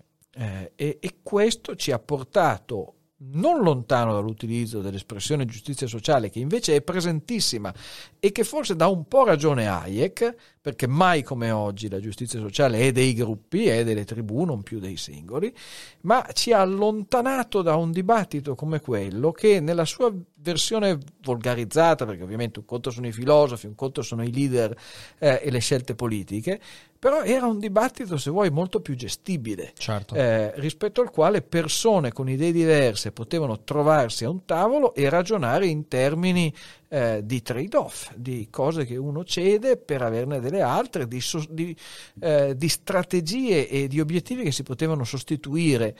Eh, e quindi eh, era una discussione, posso dirlo, un po' più civile. Eh, oggi invece è la politica dell'identità da una parte coloro che pensano che vadano riscattati eh, dei gruppi, ma che ragionano in termini di gruppi, non in termini di libertà individuali e di diritti individuali, e dall'altra coloro per cui eh, l'identità è qualcosa eh, da proteggere da qualsiasi pericolosa infiltrazione, peccato che le infiltrazioni siano esseri umani in carne ed ossa. Esatto, e comunque sono scontri fra gruppi, la cosa è diventata una, una lotta di quartiere in cui poi la responsabilità del singolo è andata completamente persa, se ci pensi, e credo sia questa la cosa più, più delicata, anche perché io ho osservato una cosa nella cosiddetta identity politics, che eh, nella cultura anglosassone sta esplodendo sempre di più, eh, sia dall'una che dall'altra parte, parte, in fin dei conti si arriva sempre, però per la finestra, alla questione individuale, perché se tu prendi per esempio la questione delle identity politics nell'ambito de- de- del genere sessuale, delle scelte sessuali e via dicendo, tu ti accorgi che eh, si creano gruppi, gruppi sempre che descrivono in modo più preciso le varie tendenze, però in fin dei conti all'interno dei gruppi la differenziazione eh, che dovrebbe essere il motore fondante di questa cosa arriva poi al singolo, cioè tu alla fine sei diverso dal gruppo di cui fai parte, solo che se ragioni dal punto di vista dei gruppi, il gruppo se tu ti differenzi troppo, che dovrebbe essere l'obiettivo della identity politics, ti, ti, ti, ti, espelle, ti lancia fuori, ti denuncia e questa cosa continua a, crescere ed è in realtà l'individualismo, io lo chiamo l'individualismo che rientra dalla finestra, perché tu parti credendo che esistano soltanto i gruppi e che quindi gli individui siano frutto dei gruppi, però in realtà poi ti rientra l'individuo, perché quando sei tu poi a subire la discriminazione magari all'interno del gruppo di cui hai lottato per far parte, a quel punto lì ti accorgi che sei tu. Ed è una, è una contraddizione incredibile che poi è una contraddizione eh, che sta proprio in seno al marxismo, eh, quando, quando, quando, eh, quando si fa quel rovesciamento in cui la lotta di classe, la classe è primaria rispetto all'individuo e alla responsabilità, la conseguenza inevitabile è quella lì, che la classe va bene finché sottostai a una serie di criteri che quella classe sembra formare, ecco. E poi gli individui cambiano, insomma, questa è una delle, eh, delle loro virtù, no? Cambiano perché cresciamo, perché invecchiamo. Dei loro difetti, secondo alcuni. Eh, peggioriamo sotto tanti aspetti, ciascuno di noi ha le, nostre, ha le sue insicurezze, i suoi problemi. Eh, l'individuo alla fine è eh, sempre più ricco, più sfaccettato, più diverso eh, di quanto non sia il cliché eh, nel quale viene fatto rientrare. Mm-hmm, certo. eh, questa credo sia, eh, sia una costante. Eh, anche per quello, insomma, a me perlomeno mi rendo conto che è un'opinione sempre più impopolare, eh, le società libere sembrano preferibili, perché sono quelle che in qualche maniera danno più possibilità all'individuo di provare a essere se stesso. Questo è una cosa che passa sempre in secondo piano. Tranne che su alcune questioni dove viene al contrario magari, eh, diciamo così, addirittura esagerata. Il caso purtroppo di, di, parte del dibattito sul genere, no? eh, che a un certo punto diventa addirittura una cosa che è solo socialmente determinata. No, per carità, ci sarà una componente, ma c'è anche una componente biologica, questo è, piuttosto, eh, questo è piuttosto evidente. Io non capisco come facciano dei gruppi politici che, per esempio, negli Stati Uniti pensano di essere gli unici a difendere la teoria dell'evoluzione contro i bigotti, invece a non vedere che la teoria della rivoluzione poi ha bisogno di quella cosa lì, quella roba lì, e la spiega, eh, la spiega molto bene. Però ciò che altri eh, tendono invece a, a, non vedere è come la nostra identità in parte è una nostra creatura, non vuol dire che per noi tutti è come dire la vita è un'opera d'arte alla D'Annunzio, per carità del Signore, eh, ma vuol dire che anche quando facciamo delle cose apparentemente piccole, quando decidiamo di metterci la cravatta oppure eh, una t-shirt, eh, no, stiamo costruendo eh, certo. la persona che vogliamo gli altri vedano. Sì, assolutamente, assolutamente. Sai, eh, a me vengono in mente gli stoici, perché gli stoici hanno parlato fin dalla nota dei tempi ma di certo. questa cosa, cioè il punto, gli stoici, eh, mi viene in mente Seneca per esempio, ma anche Epiteto erano perfettamente già consapevoli che l'individuo è frutto del tempo in cui vive, della cultura, della lingua, delle influenze e ci mancherebbe, credo che nessuno sano di mente andrebbe a negare questa cosa, ma dall'altra parte lo stoico ti dice se questo è vero e tu non hai potere su quella cosa lì, cioè tu non puoi cambiare cambiare il contesto, se non in piccolissime parti, eh, e lo cambi individuando chi sei veramente, tu devi individuare, devi, devi, andare ad agire su quella piccola parte della tua vita su cui hai potere d'azione. Eh, certo. E quindi è tutto il discorso del concentrati sulle piccole cose, riordina casa tua prima del mondo e via dicendo, Marco Aurelio, esatto. E credo che, credo che negare questo significa, intanto è legato a quell'idea eh, assolutamente utopistica, ma anche indesiderabile del dover cambiare il mondo. Cioè, io, sai, eh, credo che quando uno è giovane e gli ribolle il sangue nelle vene, abbia sempre voglia di cambiare il mondo, in bene o in male, in meglio o in peggio, però con la sua idea. Però poi quando uno cresce si accorge che il mondo è un attimo più vasto rispetto all'immagine che noi ci facciamo del mondo e che, in primo luogo, magari il modo con cui io voglio cambiare il mondo non è il modo in cui tu vorresti vedere il mondo e di solito non è neanche il modo con cui la stragrande maggioranza delle persone vuole veder cambiare il mondo. Primo. Seconda cosa, eh, quando tu cerchi di cambiare una cosa complessa come il mondo, il risultato della tua azione non corrisponderà mai al tuo obiettivo effettivo, perché gli elementi sono talmente tanti che sfuggono di mano. E quindi in realtà si tratta, e questa è una cosa che mi ha fatto molto avvicinare il pensiero liberale nel corso del tempo, è l'unico pensiero politico ed economico che mi ha detto Fai il tuo, pensa al tuo, pensa al tuo piccolo giardinetto e quando hai imparato a curarlo, soltanto perché l'hai curato puoi diffondere un po' di benessere per gli altri. Tu peraltro mi hai fatto conoscere un autore straordinario che è John Lux, John Lux che ho citato anche nel Daily Cogito con il buon Roberto Mercadini qualche giorno fa, eh, Lasciare in pace gli altri. altri. Libro che andrebbe veramente diffuso come, io ne ho parlato decine di volte perché è un libro straordinario, è una regola fondamentale, stoica, di saggezza lascia in pace gli altri, che tradotto nel mio francese è smetti di rompere i coglioni agli Assolutamente. altri. Ti dico, oh. quando abbiamo scelto di tradurre il titolo On Meddling, è il titolo eh, originale, eh, un po' insomma io con l'idea del, del, non rompere i coglioni eh, ci ho giocato. Poi ovviamente lasciare in pace gli altri è meglio, anche perché, anche perché John Lux è un, è un signore eh, insomma, che di una certa esperienza, certo. un grande studioso dello certo. stoicismo. È un libro bellissimo quello, ma è anche un libro che ti trasmette il senso di quanto sia faticoso sì. imparare a lasciare in pace gli altri. È veramente un esercizio eh, che costa una fatica straordinaria. Eh, noi purtroppo tendiamo a guardare i fatti sociali esattamente un po' come noi guidiamo eh, quando ci mettiamo alla guida, soprattutto noi eh, venuti eh, al mondo in, in questa penisola, eh, tipicamente prendiamo a male parole eh, le persone ma- nella macchina davanti a noi, eh, dispensiamo lezioni a quelli che ci stanno parcheggiando a fianco, distribuiamo giudizi, come dire, molto netti su chiunque ci stia attorno, nella convinzione che queste persone dovrebbero guidare come diciamo noi, magari anche andare dove eh, vogliamo noi.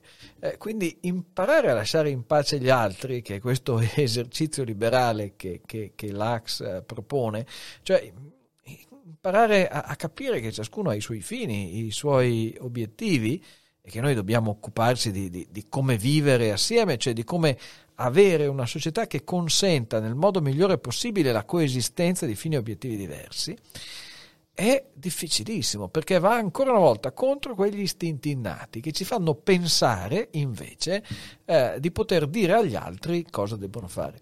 Del resto, giustamente tu dicevi, quando uno prova a fare il suo per cambiare il mondo, ehm, si eh, scontra poi col fatto che non tutti i suoi progetti si realizzano, nel grande e nel piccolo, e poi anche che i suoi progetti quando si realizzano di solito assumono una forma diversa eh, dal disegno. Spesso catastrofica.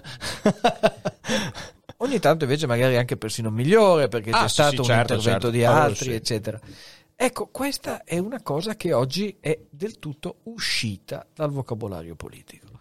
Eh, il nostro Presidente del Consiglio eh, ieri, l'altro ieri, quando ha fatto questa ennesima eh, non conferenza stampa, ma comunicazione alle Camere, in realtà una volta tanto, eh, sulle eh, nuove eh, misure, ha concluso con idee che sono molto popolari oggi e che eh, non appartengono più solo a pochi eh, economisti, eh, diciamo così, che, che, pensano di dover rifare il capitalismo, ma per esempio sono state espresse anche dal signor Schwab, quello eh, del meeting eh, di Davos, quindi sono pienamente mainstream, cioè lui dice, beh, dopo tutto abbiamo avuto tre crisi in 15 anni, quindi questa volta è la volta buona, finalmente dobbiamo mettere in campo una nuova eh, strategia per l'intervento pubblico in economia, dobbiamo usare questa crisi, di fatto non, non è la parola che usa Conte, ma per rifare il capitalismo. Ora, a parte il fatto che io proporrei a tutti un esperimento mentale, cioè immaginatevi se un, un capo eh, del governo di centrodestra eh, avesse detto eh, dobbiamo usare la pandemia per fare la flat tax. Mm-hmm certo, tutti certo. sarebbero tutti avrebbero ritenuto una cosa folle. C'è la pandemia, ci occupiamo della pandemia. Tra l'altro abbiamo visto con quale strepitosa efficienza lo Stato imprenditore eh, è eh, già stato acquirente dai banchi a rotelle eh, ai eh, test rapidi, quindi forse magari concentrarsi sull'urgenza, sull'emergenza avrebbe un senso. Però sono parole d'ordine che oggi sono popolarissime ancora una volta sulla base di una visione bizzarra della società, come eh, di qualche cosa che si può stendere una bella mappa su questo tavolo uh-huh. eh, e, e, poi così mettersi a, a, a, ridisegnarla, a riimmaginarla, a cambiare una cosa di qui, cambiare una cosa di là. Eh, Adam Smith in un libro bellissimo, ovviamente, come, come sono entrambi i libri eh, di Adam Smith, cioè la teoria dei sentimenti morali, a un certo punto, dopo aver fatto un discorso fortemente influenzato dallo stoicismo proprio uh, sull'identità. L'identità di Smith è un'identità sociale, di fatto persino l'individuo è un riflesso della società in un certo senso. Eh, però poi discute no, dell'uomo animato da spirito di sistema. Dice, un uomo animato da spirito di sistema pensa di sistemare le persone come pezzi su una scacchiera. No? Mm-hmm.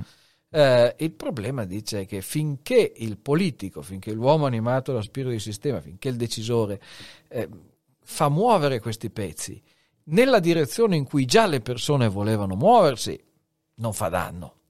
Ma quando pensa di sistemarli in un modo che eh, è contrario alle convinzioni, ai bisogni, eh, al principio di moto autonomo eh, di questi strani pezzi che sono gli individui in carne ed ossa, ebbene allora succedono disastri eh, colossali. Ecco, una cosa che io trovo veramente eh, incomprensibile ed è una delle ragioni per cui in quei giorni del, del lockdown forse mi ha fatto tornare eh, ad Hayek con tanta speranza di un'illuminazione è il fatto che eh, c'è chi pensa di utilizzare una situazione come questa che è grave e difficile richiede sicuramente eh, sforzi fuori dall'ordinario non per risolvere il problema uh-huh. o diciamo così, per cercare di sopravvivere al, al, al problema e adattarsi eh, alla situazione nuova nella quale ci troviamo, bensì per risquadernare la nostra società, per eh, costruirla in modo diverso sulla base di alcuni obiettivi che sono i suoi.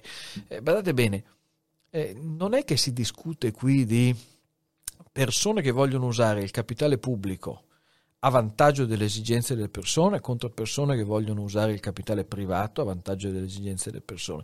Il capitale privato viene impiegato a vantaggio delle esigenze delle persone perché quello è il modo in cui ci si arricchisce. Altrimenti lo perdi. Il capitale pubblico invece viene impiegato esattamente per costringere le persone a esigenze che chi lo detiene ritiene che loro debbano avere. Certo ma non necessariamente eh, costoro uh, ce l'hanno. E quindi siamo di nuovo a quello che dicevamo prima, al fatto che esistono uh, gruppi sociali, esistono uh, intellettuali, eh, elite di governo, partiti politici che pensano di conoscere meglio di tutti gli altri ciò che è bene per loro e in questo i loro pregiudizi sono veramente infrangibili. Io non, non mi illudo che con un libro si possa eh, contribuire a dinamitarli, ecco, però insomma, magari si aiuta qualcuno a, ri, a, rifletterci sopra un pochettino. Ci proviamo con Daily Cogito, dai, cioè quello, tutti quello, i giorni ci, ci con una straordinaria determinazione, poi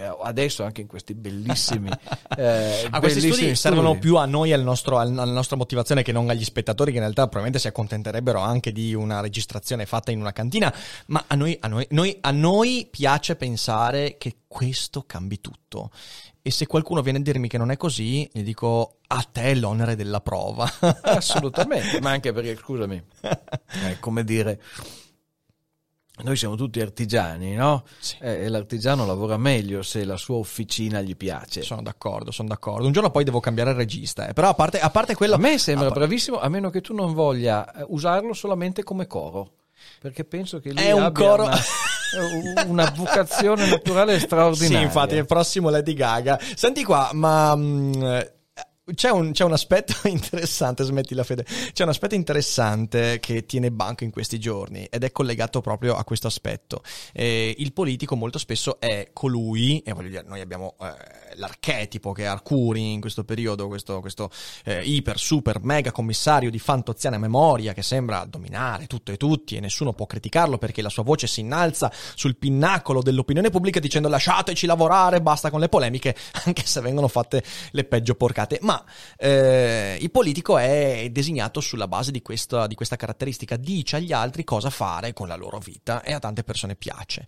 a me sembra che piace. a me sembra che una delle figure che di più ha rappresentato tutto ciò negli ultimi anni sia Donald Trump, che però molto spesso Trump viene invece designato come il neoliberista, il, il- privato, imprenditore che si appropria della poltrona pubblica per fare i suoi porci comodi, poi in realtà vai a vedere cosa ha fatto veramente, si tratta di un dirigista, si tratta di un sovranista nel senso più intimo, nel senso in cui ha dato il buon Carlo Stagnaro questo, questo, eh, questo, ehm, questo significato, questa parola, e, e che si tratta veramente di qualcuno molto distante da tutto quello che abbiamo detto, cioè Donald Trump è un neoliberista secondo te?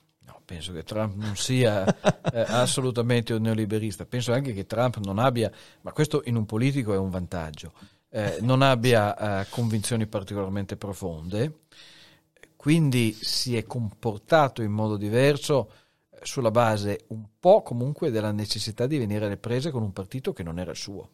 Certo. Eh, lui ha fatto eh, con strepitosa abilità eh, e in ragione eh, dell'idiozia della classe dirigente di quel partito che ha parcellizzato il voto eh, del- dei militanti veri del partito stesso, lui ha fatto un'opera ostile, gli è riuscita, eh, ha cambiato profondamente la retorica di quel partito, quindi è da vedere se negli anni eh, che ci attendono, io credo di sì perché se poi quelli che sembrerebbero in questo momento essere i risultati eh, ci daranno una situazione di divided government col Senato da una parte e il Presidente dall'altra, eh, la forza, l'identità del Partito Repubblicano si forgerà di nuovo su fare opposizione rispetto ad alcuni elementi dell'agenda di- de- del Presidente Biden, di Biden e quindi eh, quegli elementi riporteranno per così dire il Partito Repubblicano su coordinate più tradizionali per quel partito.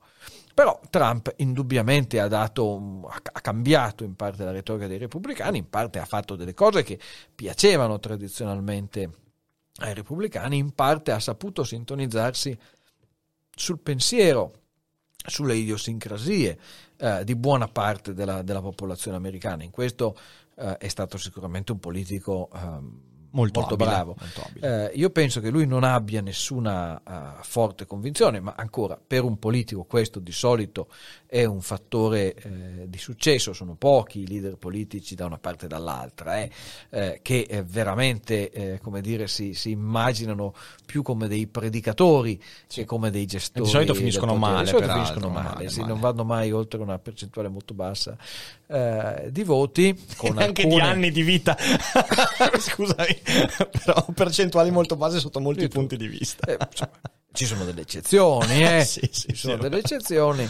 Ehm, però se c'è una cosa della quale Trump è convinto, uno dei pochi messaggi che ha ripetuto eh, per tutta la vita è eh, la sua adesione a una visione protezionistica Sì. eh, dell'economia, la quale rappresenta molti eh, problemi. Da una parte, ovviamente, è una, ehm, è una straordinaria foglia di fico per interessi eh, privati molto forti che vogliono essere legittimamente, questa è la vita di qualsiasi, di qualsiasi democrazia, vogliono essere protetti e possono chiedere allo Stato che li protegga perché ormai lo Stato è pressoché onnipotente insomma, nelle, nostre, eh, nelle nostre democrazie.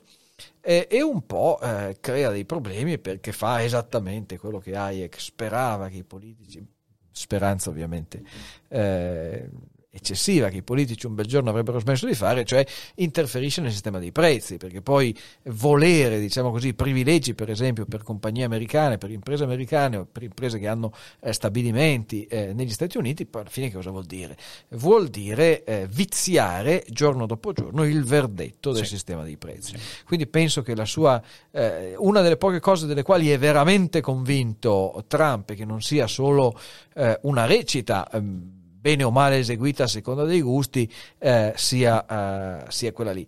Eh, poi devo dire, eh, tragicamente eh, in questa elezione, ma più in generale nel, nel clima attuale, non è che a quella, eh, a, a quella visione se ne sia contrapposta una autenticamente differente. Sì, sì, assolutamente, assolutamente. E com'è che la vedi queste elezioni? Quindi, cioè, se Biden dovesse essere confermato presidente, tu vedi dei cambiamenti nel, nel, nel, nel modo con cui gli Stati Uniti stanno mutando la loro immagine del mondo. Perché io leggevo un editoriale qualche settimana fa sul New York Times in cui dicevano una cosa molto intelligente. Dicevano: eh, Questa è un'elezione, epo- poi ogni elezione è sempre stata epocale. Non ho mai visto nessuna elezione che non fosse epocale, straordinaria. Però, però questa volta è interessante perché dicevano. Ehm, veramente stavolta gli Stati Uniti scelgono se concludere in anticipo il secolo americano, perché effettivamente Trump ha rappresentato tutta una serie di valori e scelte che sono andate in contrapposizione rispetto a quello che è stato l'immagine degli Stati Uniti anche per i propri alleati,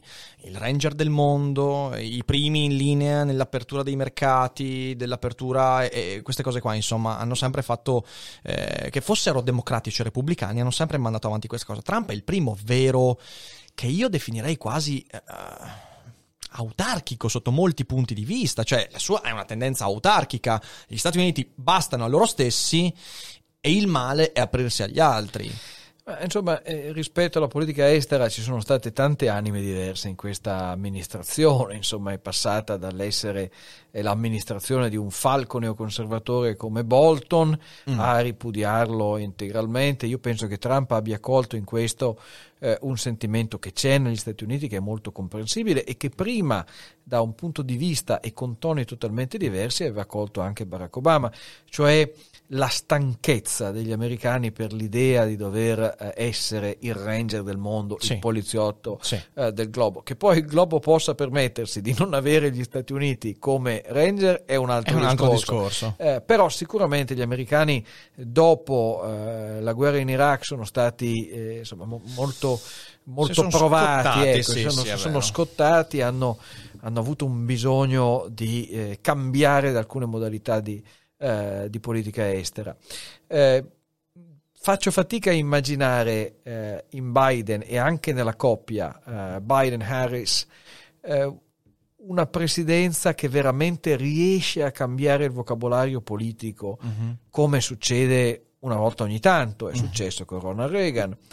È successo sotto alcuni aspetti con Bill Clinton, è successo con Barack Obama, bisogna ammetterlo, è successo con Donald Trump comunque figure, diciamo così, eh, molto più eh, usiamo un aggettivo che viene sempre usato impropriamente, usiamolo di nuovo impropriamente, molto più carismatiche. Ok, sì, sì, sì. sì. Eh, quindi faccio fatica a vedere, eh, a vedere quello. Nello stesso tempo io penso che abbia veramente ragione tu per quello che dicevi all'inizio. Tutte le elezioni sono epocali, tutti i cambiamenti devono restituirci un mondo diverso da quello prima. Eh, dopo ogni crisi nulla sarà più come prima. Certo. È vero e non è vero, noi tendiamo sempre, noi tutti, a sovrastimare i fenomeni che osserviamo e che ci colpiscono e a sottostimare quelle che invece sono tendenze eh, di lungo periodo. Certo. Succede in qualsiasi ambito, dall'evoluzione tecnologica dove l'ultima, il, il Segway, eh, doveva cambiare le modalità di trasporto delle persone Dannazione. per sempre, no? Eh, agli eventi politici, anzi soprattutto agli eventi politici, perché gli eventi politici sono sempre inevitabilmente e tragicamente facendo degli errori interpretativi colossali eh, raccontati come fossero il debello gallico, no? Sì, Quindi sì, sempre sì. un condottiero da una parte, uno dall'altra, finalmente questo vince, quello perde e tutto si risolve, in questo tutto finisce, eh, finisce così. Non è vero. Non è vero. Eh, sicuramente ci sono dei fenomeni eh, oggi gravi, difficili, eh, che rappresentano una situazione di autentica novità, non solo la pandemia, ma eh, la crescita mostruosa del debito pubblico americano. Certo. Questo Trump ha una sua responsabilità evidente, non solo il Covid, ma anche Trump. Eh, il rapporto tra politica e banche centrali, la sfida che comunque c'è di ammodernamento, di cambiamento dei sistemi di welfare, sono tutte cose che eh, oggi dovrebbero essere i primi punti eh, dell'agenda eh, e eh, rispetto alle quali non penso che sarà una singola individualità a fare la differenza. Forse farà la differenza molto di più il dibattito pubblico in generale. Quindi, uh-huh. da questo punto di vista, se diciamo così un presidente meno, meno sbruffone. Sì, sì, parola sì. giusta è meno sbruffone aiuta ad avere un dibattito pubblico un po' più razionale eh, è una buona cosa però non è detto che sia così, perché gli detto. elementi di, di, follia, di razionalità, di tribalismo non erano solo dalla parte della tribù di, di Trump, eh, ma erano anche nelle tribù di grande successo, di Sanders, eh, di AOC, parlando di grandi pensatori politici del nostro sta tempo. Iniziando, sta iniziando già a fare la sua campagna elettorale per la prossima volta. Eh, sì, sì. E lì, insomma, eh, anche quelle forze lì avranno un'influenza eh, molto rilevante negli anni, negli anni, a venire. Poi, per carità, forse sono rispetto, eh, diciamo così, ai pregiudizi degli osservatori più, più digeribili eh, di alcune frange del mondo trampiano, ma questo non significa che siano, eh, come dire, più liberali o, o più razionali. Mm-hmm. Una battuta su qual è la tua speranza nell'ambito di come gli Stati Uniti agiranno nei prossimi anni? Cosa ti piacerebbe vedere?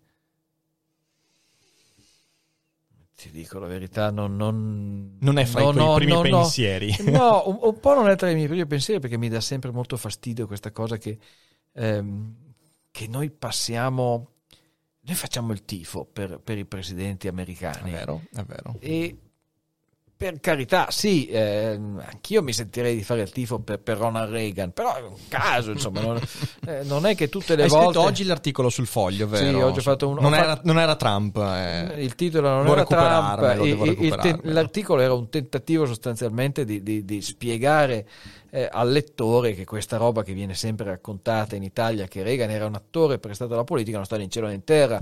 Eh, Reagan aveva fatto il governatore eh, della California, in precedenza aveva fatto un lavoro stranissimo, molto interessante eh, per la General Electric, cioè aveva fatto eh, un po' quasi il il divulgatore e l'interlocutore con la loro forza lavoro per molti anni. Questo l'aveva portato a studiare un po' di economia, a familiarizzare con alcuni meccanismi della leadership.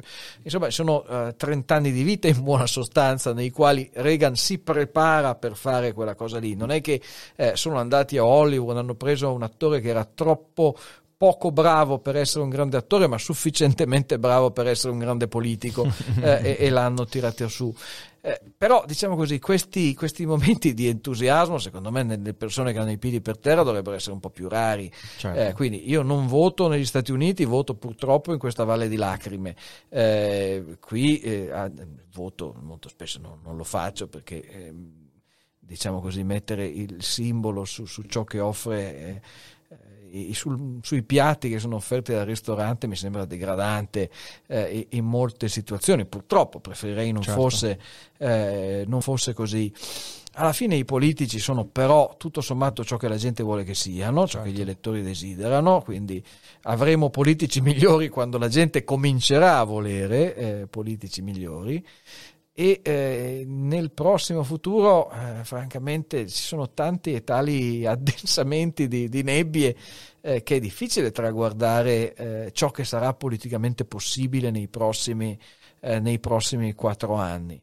Ehm, speriamo, speriamo, speriamo tante cose, speriamo, eh, se devo sperare una cosa dagli Stati Uniti non, non spero eh, granché nella politica, ma spero che eh, arrivino presto e non possono che arrivare di lì un vaccino, ma soprattutto farmaci migliori per avere a che fare eh, con la malattia alla quale tutti siamo costretti ovviamente 24 ore al giorno a pensare.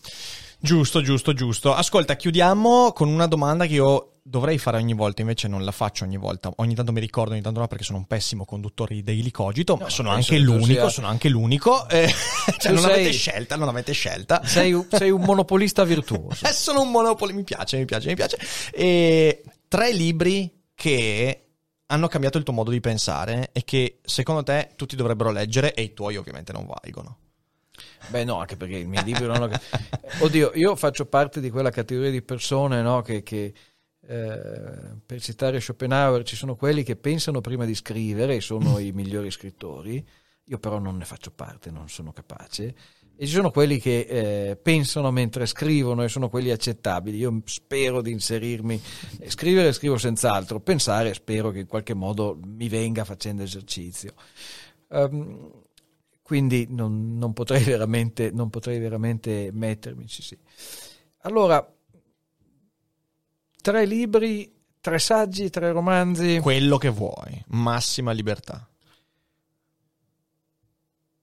Allora, non so se sono quelli che hanno più cambiato il, il, mio modo, il libro che ha cambiato il mio modo di pensare, o almeno quello che mi ha fatto intravedere alcune cose. Non so se sia un grande libro, ma all'epoca quando lo lessi, che avevo eh, 15 anni, lo fu per me ed è L'ingranaggio della libertà di eh, David Friedman, un libro tradotto italia- in italiano eh, da uh, Liberi Libri, che è uno fantastico, meritorio uh, editore di, di, Macerata, è un libro che appartiene uh, a un'epoca nella quale cominciava a nascere un, un liberalismo estremo, no? un, libertarismo, liberalismo estremo nel senso che era un liberalismo che rifletteva sui fallimenti del liberalismo certo, certo. Uh, sulla scia di Rothbard per dirne sì, mm. esce assieme a Per una nuova libertà sono i due libri che, che, che segnano quell'epoca e l'inizio di quella riflessione è un libro godibilissimo, è scritto molto bene, eh, David Friedman ha una prosa eh, densa di ironia, esattamente come suo papà Milton, eh, ed è un libro che eh, io trovo affascinante, eh, soprattutto per persone giovani, perché ti sbatte in faccia un modo di ragionare totalmente diverso no? da quello al quale sei, eh, sei abituato. Poi devo dire per forza un libro di Hayek, perché eh, per sono venuto qui forza, forza, eh, a parlare di, di, di, Hayek, di questo mio libro eh, su Hayek, che ovviamente è come dire, un fondamentale sussidiario, per così dire, va tenuto assieme, va consultato frequentemente, costa anche poco. um, Hayek eh, non è un autore che ha una prosa travolgente, ecco, mettiamola, uh, mettiamola così.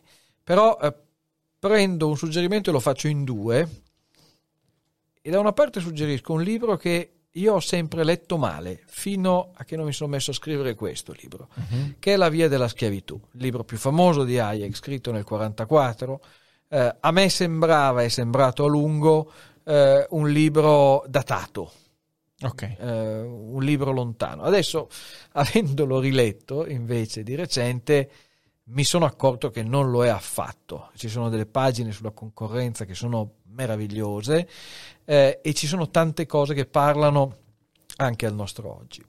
L'altro libro di Hayek, il, secondo, ma è sempre un consiglio solo. Ok, eh. ok. Cioè, um, ti sei giocato un un 3 bonus. come se fosse 4, esatto. un 4 come se fosse 3. Eh, sono giocato tre autori. Ok, ecco. ok. Eh, questo, questo, secondo libro è un libro invece che non piace agli, agli, ecologi professionisti perché è l'ultimo libro di Hayek. Hayek ha una vita molto lunga, nasce nel 1899, muore nel 1992, questo libro è della fine degli anni 80, si chiama La presunzione fatale. Eh, agli ecologi non piace perché è un libro eh, avendo una certa età Hayek è stato aiutato da altri eh, a completarlo, eh, forse per questo è secondo me un libro molto leggibile, molto chiaro, Uh, ed è autenticamente il suo testamento uh, intellettuale. Come ultimo uh, libro mi gioco una lettura della peste, cioè I Promessi Sposi, okay. tanto per dire una cosa anche qui banale. e me la gioco perché in realtà, ehm, come tutti, io ho odiato i Promessi Sposi a, a, al ginnasio, insomma. Avevo una professoressa che a posteriori riconosco eh, fosse molto brava e avrei voluto, anzi mi pento di non essere stato sufficientemente attento eh, alle sue lezioni. Eh, però quando ti costringono a leggere un, un classico del genere, eh, un mezzo capitolo a settimana, insomma non, non funziona. Non funziona per niente. Eh, invece è un libro straordinario, un libro straordinario per, per quella cosa complessa e, e, bella a dispetto dei politici che governano il paese in cui si parla, che è la lingua italiana. Ed è un libro straordinario perché è un libro sul potere uh-huh. ed è un libro sul fatto che cose brutte capitano anche a persone buone, certo. senza che queste ne abbiano colpa, e su come le persone tipicamente reagiscono eh, cercando un nemico, inventandoselo. E Manzoni eh, questa cosa la, la, racconta, la spiega, eh, ce la fa capire secondo me con una, con una sensibilità e con una profondità eh, insuperata. E, ed è una tragedia perché eh, ricordiamoci sempre che dagli anni venti quel libro lì è stata lettura obbligatoria per generazioni di italiani eh, e purtroppo nessuno di noi ne ha colto i messaggi tra virgolette politici. Anzi, ci è andato di traverso. ci è andato di traverso, abbiamo eh, discusso molto insomma, l'importanza della religione in Manzoni, eccetera, eh, ma non abbiamo portato a casa quello che ci dice veramente i promessi sposi, cioè attenti eh, al potere. Il potere non è buono eh, di per sé, assolutamente, anzi il potere molto spesso si accompagna alle cialtronerie e all'abuso, cosa che in Italia eh, è tutt'oggi particolarmente evidente. E la seconda cosa, tenete presente che non, non siamo padroni eh, del nostro destino, facciamo eh, quello eh, che eh, possiamo e questo bisogno di trovare un colpevole, un regista, una mano eh, visibile, coerente con i nostri eh, istinti innati, senz'altro, ma ci conduce solo a non comprendere i fenomeni nei quali noi siamo immersi. Quindi, eh, diciamo così, è divertente perché ti ho messo un libro che mi entusiasmava a 15 anni, un libro che a 15 anni invece pensavo fosse eh, pestilenziale, per usare eh, l'aggettivo giusto, e quindi sono contento, mi sembra quasi una, una riconciliazione conciliazione con me stesso. Bene, ecco. bene, bene, molto bene. Allora, io, eh, Alberto, ti ringrazio, è stata una chiacchierata incredibile. Siamo all'ora e mezza e io, cioè, sinceramente non me ne sono neanche accorto. Quindi, sono io che ringrazio bellissimo, te e bellissimo. ringrazio anche chi ci ascolta e ci ha sopportato. e, e, spero che qualcuno di loro leggerà libro. Sì, assolutamente. Ora, Alberto Mingardi contro la tribù, Hayek, la giustizia sociale e i sentieri di montagna. Recuperatelo. Se siete in live, lo trovate nella chat continuamente spammato, altrimenti altrimenti se siete in differita, in descrizione, leggetelo perché merita veramente con un sacco di spunti sull'attualità. Chi è in live non se ne vada perché adesso per 15 minuti chiacchieriamo, insomma rispondiamo a delle domande, per chi invece è in differita, mannaggia voi che vi siete persi la live, sappiate che siamo online su Twitch due volte al giorno alle 12 con la rassegna stampa, anzi rassegnato stampa e poi pomeriggio domani con, con una sigla speciale. Domani con una sigla speciale dedicata ad Alberto Mingardi, quindi non mancate, non mancate puntate.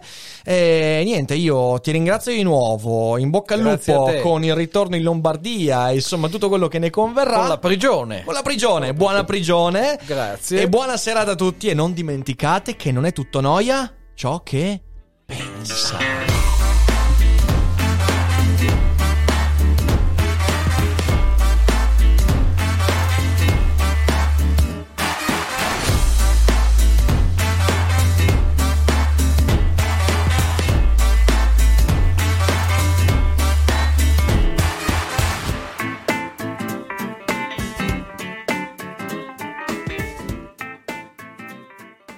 Vacanze in Sicilia o in Sardegna. Con i traghetti GNV viaggi in relax, porti tutto quello che vuoi e ottieni super vantaggi. Col nuovo programma Fedeltà MyGNV accumuli punti viaggiando, ricevi un cashback del 20% e tanti sconti a bordo. Non c'è modo più conveniente per andare in vacanza. Scopri i dettagli su gnv.it.